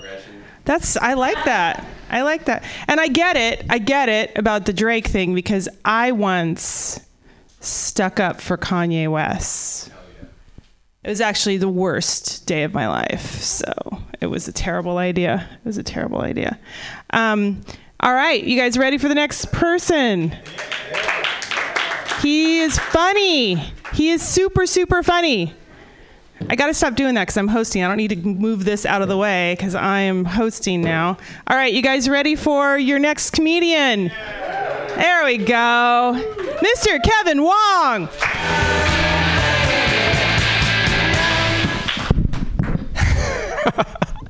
I love how Evelyn just had porn on her mind when she brought up Chris. Chris Hardinson. Very cool. I should just be Kevin Dong, right? That would be me. Who wants to be what? I have no idea. I um speaking of porn, uh, the last two ladies that came out about Donald Trump, the most two recent ones, right? How she they, they came out, the ones that are supposed to hush because they took the hush money, you know. You know how uh, they just kind of came out and they just they they said this pickup line is you remind me of my daughter. I almost I'm pretty sure that Trump's password is Ivanka. All right. All right, let's move on past that stuff. I uh I so I saw this sign that says historic Milpitas. Then I drove through the town and I was like, "Oh, this is a clever way to say don't expect much." Don't expect too much. I wonder if if it's if it would mean anything like if Hayward would still be Hayward, we just call it like Old Town Hayward or historic shithole. Oh, okay. Move on past that. I uh historic Hayward. Okay. I um I was at Nation's Burger. I was at Nation's Burger and I was watching this guy Tinder. So he's doing the Tindering thing, and I, and I saw him swipe left. I was like, oh, this is different. Like this guy actually thinks he's a catch. Like we're both eating grease at a dirty table, and he's got paint on his pants. I was like, okay. All right, gotta move on past that. I uh, Friday night. Anything special for Friday night? Nothing. What are you doing? Just here? Just sitting by. Yeah, just sitting by the bathroom. Date night. Date, yes, date night. Yeah. What? Oh, where are you going? Comedy show. Comedy show. you know what I like to do? I like to go home and watch Dateline. Dateline is my jam. The murder mystery would just things just happen. Okay, so these are things that I, I realize. It has to happen in a rural town. It can't happen in the city. If it's in the city, it's just news. You know, like lady got stabbed in North Beach. Her room is available next week. It has to be someplace rural like Windsor or like Walnut Creek or someplace rural. Number two, it's got to be a cute white girl. It has to be cute. If, if she's super hot, we just go, ah, she had it coming. So number number three, it's always a guy with a circular goatee. There's always a guy with it's it's uh, this is what it tells me. It tells me this guy is vain and narcissistic to knowledge that this is not attractive, but dumb enough to think a ring of hair around the lips will bump him up from a soft six to a solid seven, capable of murder. So I, you know, that, that that it encourages me to not date. That's all it really says because I don't want to try. I just don't want to do the whole dating thing. It's it's dumb, you know. Like you have to pretend to be somebody that you're not, you know. You, then you just have to ride out for the rest of your life. I give it up to the people on Dateline because those people, like we all we all yell it. We all yell, "Oh, I'm gonna kill you! I hate you! I'm gonna kill you!" These people commit. You know that's. Okie dokie. Move on past that. I um. What else is going on? I uh got my car smogged. Anybody get their car smogged? How much? Uh, 60 bucks. 60 bucks isn't bad. It, it, it's almost like a sliding scale. Like you could pay as much as 180. I paid 33, but it's almost like you have to. It's like the shadier the place is, it's like the cheaper they get. It's almost like walking to Chinatown to get your car smogged. It's a little sad. So the place I, I got it done at was um was it was called Green Mile. it was called Green Mile. I was like, oh, is there like a house mouse? Is it brought back to life? Is Michael Clarke Duncan gonna? Hey, how you doing? Is he gonna work on my car? All right, got nothing there. Um, what else do I want to try? I think that's all I got for tonight. So thank you guys so much for for your time.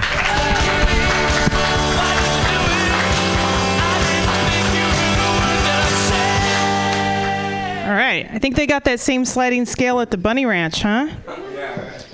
So, uh, your next comedian, uh, I don't know who it is, but her name is Kayla Keller. Give a big round of applause! Hey, this is our second night here. We were here last night. Uh, I'm still kind of high from from that. I'm not gonna lie. I slept it off in my car. Uh, it's it's been a long time since I've done that, and it wasn't shameful. Like I was proud of it. I was happy to do it. You get to a certain age and a certain number of kids, and you're just proud of that shit. You're like, I can still almost hang. But it's like a way worse walk of shame having to explain it to your three year old the next day. Like this morning, she was like, You don't look so good, mom. And I was like, Let's make waffles. It's going to be all right. Let's just get some Dora going. Let's make waffles. I like how Dora the Explorer is the go to. Uh, that's a terrible show, but there's worse shows, which I've learned recently. Like, I don't know if you've ever done like the Netflix double deep dive, but there's just like bad claymation ripoffs of Dora the Explorer in French. Like, it gets worse. That shit gets worse. Like, my kid was on YouTube the other day, and I feel like I have to start monitoring her because I don't know what she's watching. And I feel like there's a fine line between like children's programming and children's porn on YouTube. Like it, people are crossing that line. They just want to get, they just want to get the likes. They don't really care. Uh, but okay, like I don't want to monitor her too closely. Like I don't want to harsh her buzz. I like looking over at her, like curled up, like she's back from college, like a high pony and just some yoga pants on. Like she's just getting it done early, and I respect that. I do.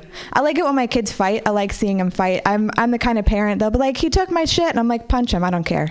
I don't want to sort this out. You guys are getting old enough. You can wrestle it out outside.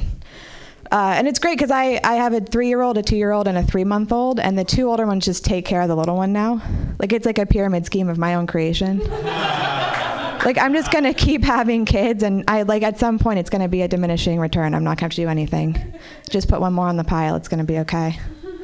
But it's good. Like I, I get to say shit like I'm a Mormon and people believe me now, which I've always wanted. I want to be able to go door to door. I want to be like the gypsies. Like they just put their kids on a street corner and beg, and it's so sad. You make so much money.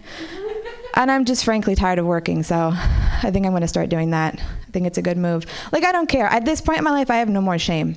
Like I'm 28, and it's uh, it's all it's all better from here. You know, like I don't have to work a job. My whole job is making waffles for little people it's a good gig. It's a good gig. Like I, I've been trying to teach them not to call me mom. Like I don't want to harsh my mellow when I'm out. like I just want to be a cool nanny. You know, like I want to go to the playground and dads be like, "Look at that nanny." That's the vibe I want. Like I don't wear a ring. I got I got five like like engagement rings. Like I get one a year. Like every year, he's like, "This year," I'm like, "Better luck next time, champ." Better luck next time. Like I feel like it's like a just a sad little league coach every day. Like people like, do you want to fuck? And I'm like, you left it all out there on the field. You gave it your all. I, I think today's not your day, buddy. But maybe maybe next time. Maybe next time. You know the look when your man looks at you and you're like, I don't want to give you a dry hand job in the pantry today. Not again. Not again. The kids are napping. Your crying's gonna wake them. He's not here. He's home with the kids. It's fine. It's a good arrangement. I'm a great dad, is all I'm saying. I'm a great, I'm a great fucking dad. I'm a, you know, and that's how I like it. Like, I like to play hard to get with my kids. I know that shit. I read the book, Why Men Marry, Bitches, right? That's what I'm implementing with my kids. Keep them wanting more. When's mom gonna be home? I don't know, but we love that bitch. We don't know. We hope to see her soon, but we don't know. Uh, it's weird. I grew up in Marin City, and I feel like I'm the only person who celebrated Kwanzaa every year. Here, right? Anybody glue kernels of corn onto paper? Listening to Marvin Gaye tracks that didn't happen to you guys? That never happened to you? Like it's weird. I feel like I'm always uh, impersonating someone else because I grew up in a school with only black people and like three Vietnamese people, and they were the only ones that would talk to me and I it was do you remember gel pens? Does anybody remember gel pens? You remember that shit? And do you remember like the milky gel pens? I was so pissed they did not show up on my skin at all. I was so jealous. In the 90s that was such a harsh such a such a harsh uh, but yeah, I, I grew up and I moved to Sonoma County and I live in Bennett Valley now and I'm not white enough there at all. Like it's not a good look. Like I feel like CPS is gonna knock on my door at any minute and be like, "Do you have enough kale in here? Are your are, are your kids going to a Montessori preschool?" But it's good. I want to make good memories with them. Like someday I want to be like, you know, remember all the times we spent gardening? And they'll be like, we love that shit, mom. And I'll be like, yeah, your little hands made such quick work. I didn't have to pay you guys anything. You were the best trimmers I ever had. all right, that's been my time.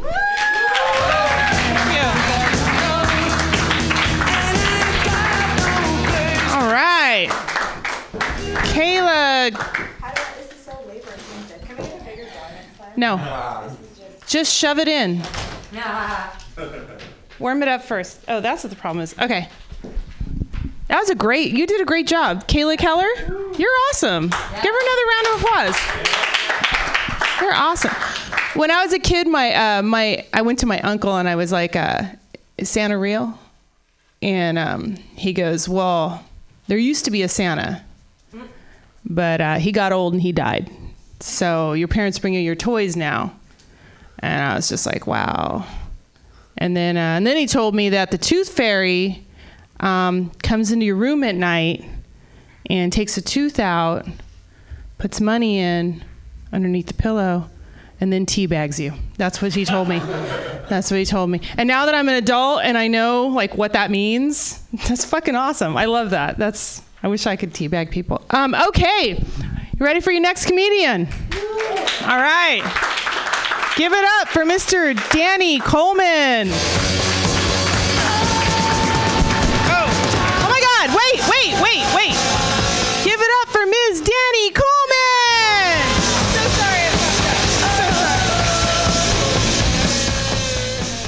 Fine. I'm five foot one. I weigh 90 pounds soaking wet. People make that mistake all the time.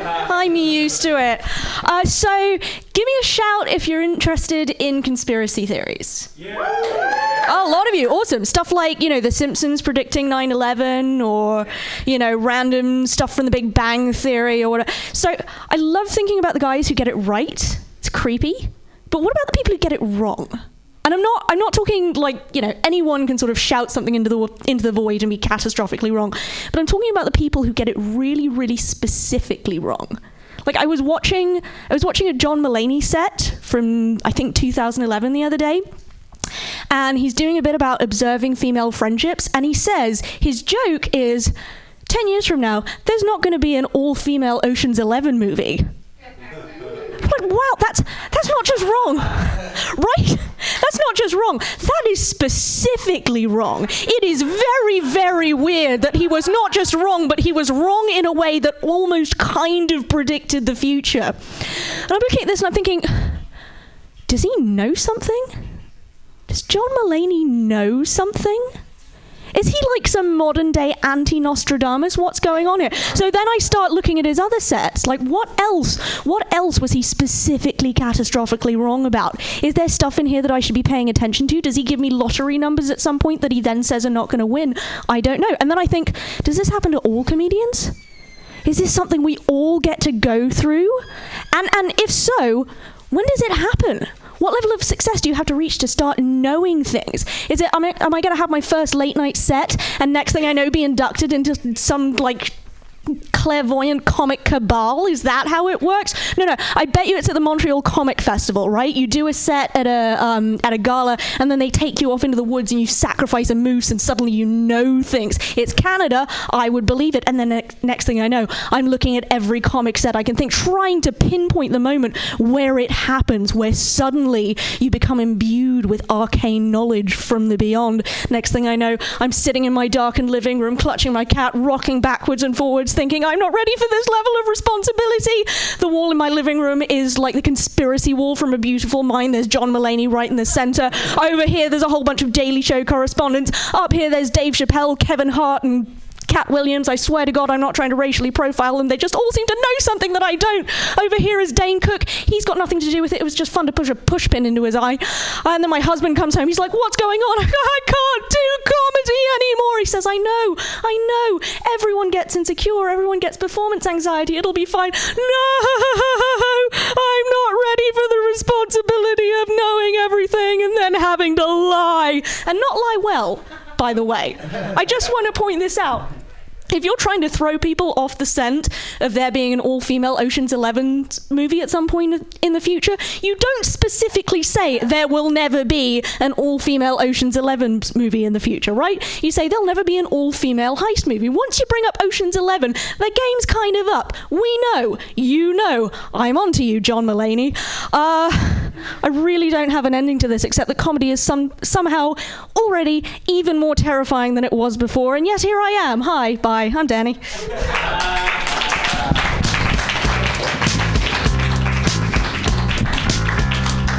Danny has the softest hands.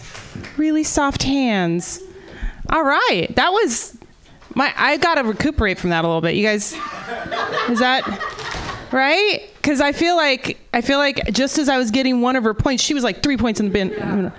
This was like algebra for me. Um All right. So next on the list, you guys ready for uh, the next the next comic? I'm sorry. This is the thing. This is how this is how this is how it's spelled. H U Okay. Hugh Hugh Yo? I want to say it right. Okay, cool. Okay, sit back down. Sit back down. We're going to do this right. All right. Wow. So that was really good. Danny, you're awesome. You are clearly from uh, Ohio? Okay, your your your shirt actually. Um, so uh, all right, you guys ready for your next comedian? All right, your next comedian is Hugh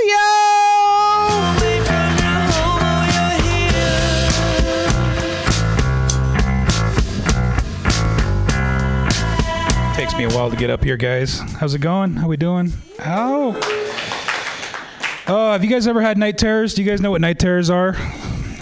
For those of you night terrors are night terrors are basically when you're trying to fall asleep, you're halfway between this world and the dream world. You're lying there, you go paralyzed, you can't scream, you can't move, you can't fucking say anything. And all of a sudden there's a dark presence presence in the room. And all of a sudden the dark presence decides to get on top of you, start fucking you, doing weird shit to you. Back in the day, they used to call it either a succubus or an incubus. They thought a mythological creature jumped through your window and fucked you while you try to sleep. But now we call it Bill Cosby. Some creepy shit. Bill Cosby, what's he gonna do now? What's the guy gonna do? I heard he's trying to do some stand up, but I don't know if that's gonna work for him. He's, uh, I heard he was trying to get a job at a morgue, but he was overqualified to handle lifeless bodies. Overqualified. And then he tried to open up a support center for women with narcolepsy. That didn't work. He likes fucking bitches that are asleep, you guys. That's what he likes to do. Oh man, I think I think he'd be a good like women's uh, boxing coach, right? Because uh, there's nobody in this world that's more efficient at knocking bitches out. Yeah, tell me. Are is there anybody else you can think of? Nope. Oh man, I gotta lose weight, you guys. It's hard being this big. It's not easy on the dating scene, you know. Uh, I was uh, in the shower for like 15 minutes the other day. My dick was still completely dry. It's a bad. It's a bad deal. It's terrible. What can you do though? You know, fuck it.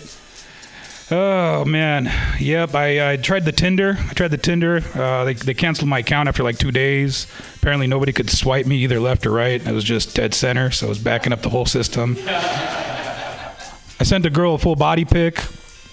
She sent me back a really angry text. She said I had maxed out her data plan. But I thought data plans were unlimited. She's like, I know, dude. I'm like, can we still go on a date? And she's like, nah, I have a, I have this little thing. She said, I, I don't date guys that are over 350 gigabytes. I was like, ah, all right then. I need a, I need a two cell phones to take a selfie, panoramic view. That's okay. Oh, what else? I thought my, for the longest time I thought my house was haunted. Any room I'd go into, shit would just start falling off the shelves. So I got one of those healer guys to come and do a sage thing. You know, you guys ever do the sage thing? He's following me around the house, and after he goes into every room, he's like, "Dude, you don't have a spirit in here. There's no ghosts in here. It's just your fat ass knocking shit over. It's just my fat ass knocking things over. You guys, I gotta, I gotta drop some weight." When you're just standing and you start sweating profusely, that's when you know it's a bit of an indicator. Yeah, but um, you guys hear Fergie's rendition of the national anthem? That shit was crazy. That bitch was on some. She must have tapped into her spirit animal. Her spirit animal being a coked up cougar in heat. Colin Kaepernick, her and Colin Kaepernick are going to do a national disrespect the flag tour. They're going to call it "You Kneel and I Squeal." That bitch is crazy. What's she gonna do now? What the fuck's she gonna do? That shit went from "Oh say can you see" to "Say ho can you sing," real quick. Man, she's gonna have to do porn now for sure. She's gonna do porn. Watch. She's gonna put out a video with R. Kelly. It's gonna be called "Black Guy Peas." I'll take that. I'll take it. Take it home with me tonight, for sure. Yep. Oh man, what else? I don't got shit else, you guys. How much time do I got? One minute. One minute. What do you guys want to talk about? You guys just don't want to fucking. Don't ask me no questions. We just want to do our fucking sets, motherfucker. Get off the fucking stage if you got shit to say. I think I'll do that. Thank you very much.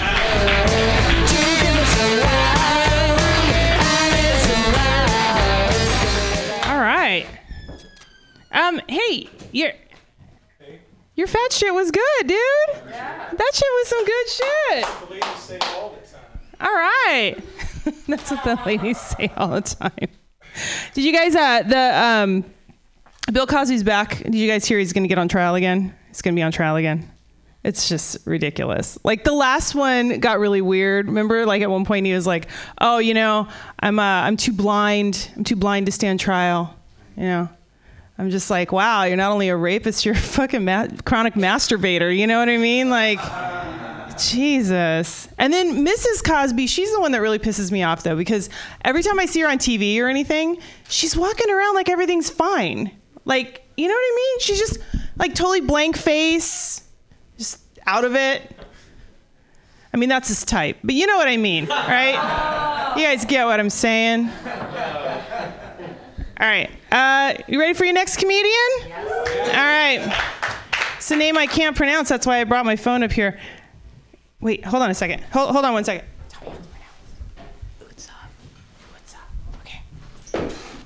All right, give it up for Mr. for Utsak.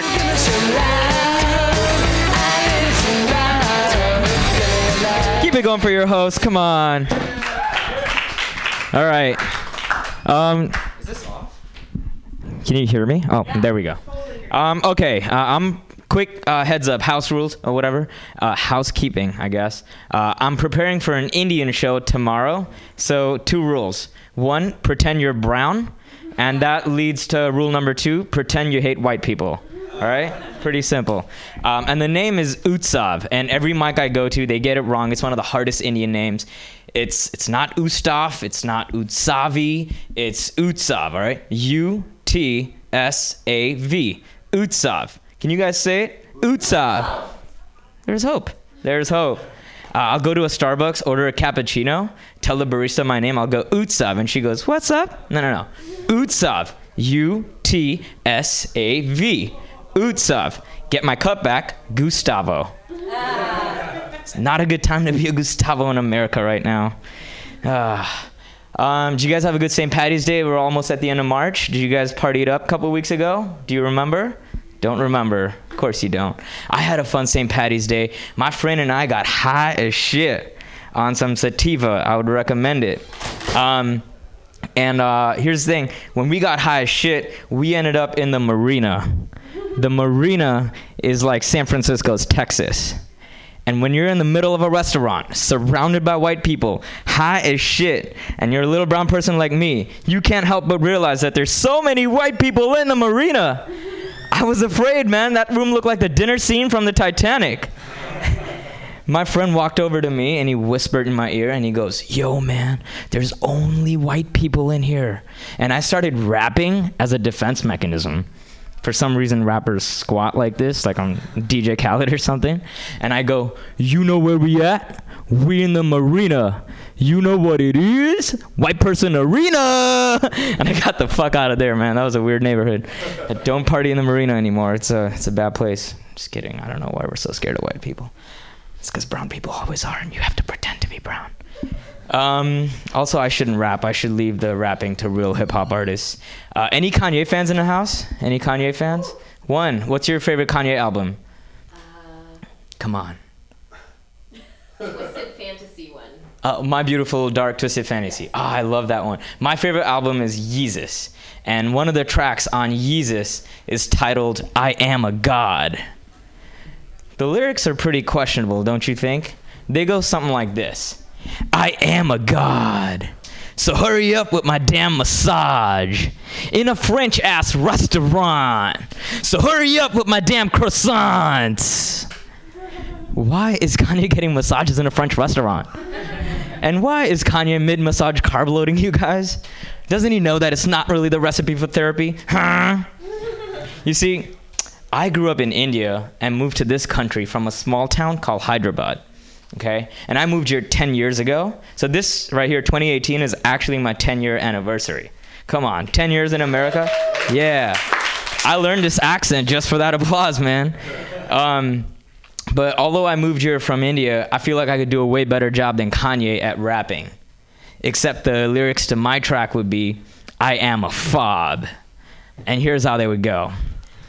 I am a fob, all the way from Hyderabad, in an Indian restaurant. So hurry up with my garlic naan. I'm so happy you guys know what garlic naan is. I did the last couple jokes with four girls from the marina in North Beach. They they thought garlic naan was Italian bread. Yeah, actually. Yeah, I know. The, the the joke before that about the white people, they wanted me deported for sure. Not like that shit. Um, I just started comedy last month and it's been super fun, but uh, people confuse me for more successful Indian comics all the time. A couple weeks ago at Cobb's on a Sunday, I was hanging out and they were like, hey man, you're Janesh, right? You had a really good set. You should definitely headline next time. And I was like, of course, man, I would love the headline. Just give me a spot. But I'm not Janesh. And uh, one of my friends walked up to me and he was like, yo man, listen up. Are you trying to be the next Aziz? And I was like, yo, man, listen up. How could you be so dumb? I am not Aziz. I didn't stick my fingers in her mouth. and that's how Aziz ruined it for all of us. That's my time. Give it up for your host. Thank you, guys. All right. That was awesome. Great energy. Did you really just start comedy a month ago? Yeah. All right. You had to put that energy somewhere, huh? It's like I've been humping the couch and now I got to take it on the road. I get that. I get that. I um I, I I I love rap music. I love rap music, and I'm so white that people make fun of me all the time because it's like I'm walk, I'm like driving down the street in my Mini Cooper convertible. Couldn't get, I couldn't get any, any more whiter, and I'm like listening to Dr. Dre, you know. And my friends are always like, uh, they're like, "How can you listen to that music? You know, it degrades women." You know, they're always talking about getting high and shooting guns.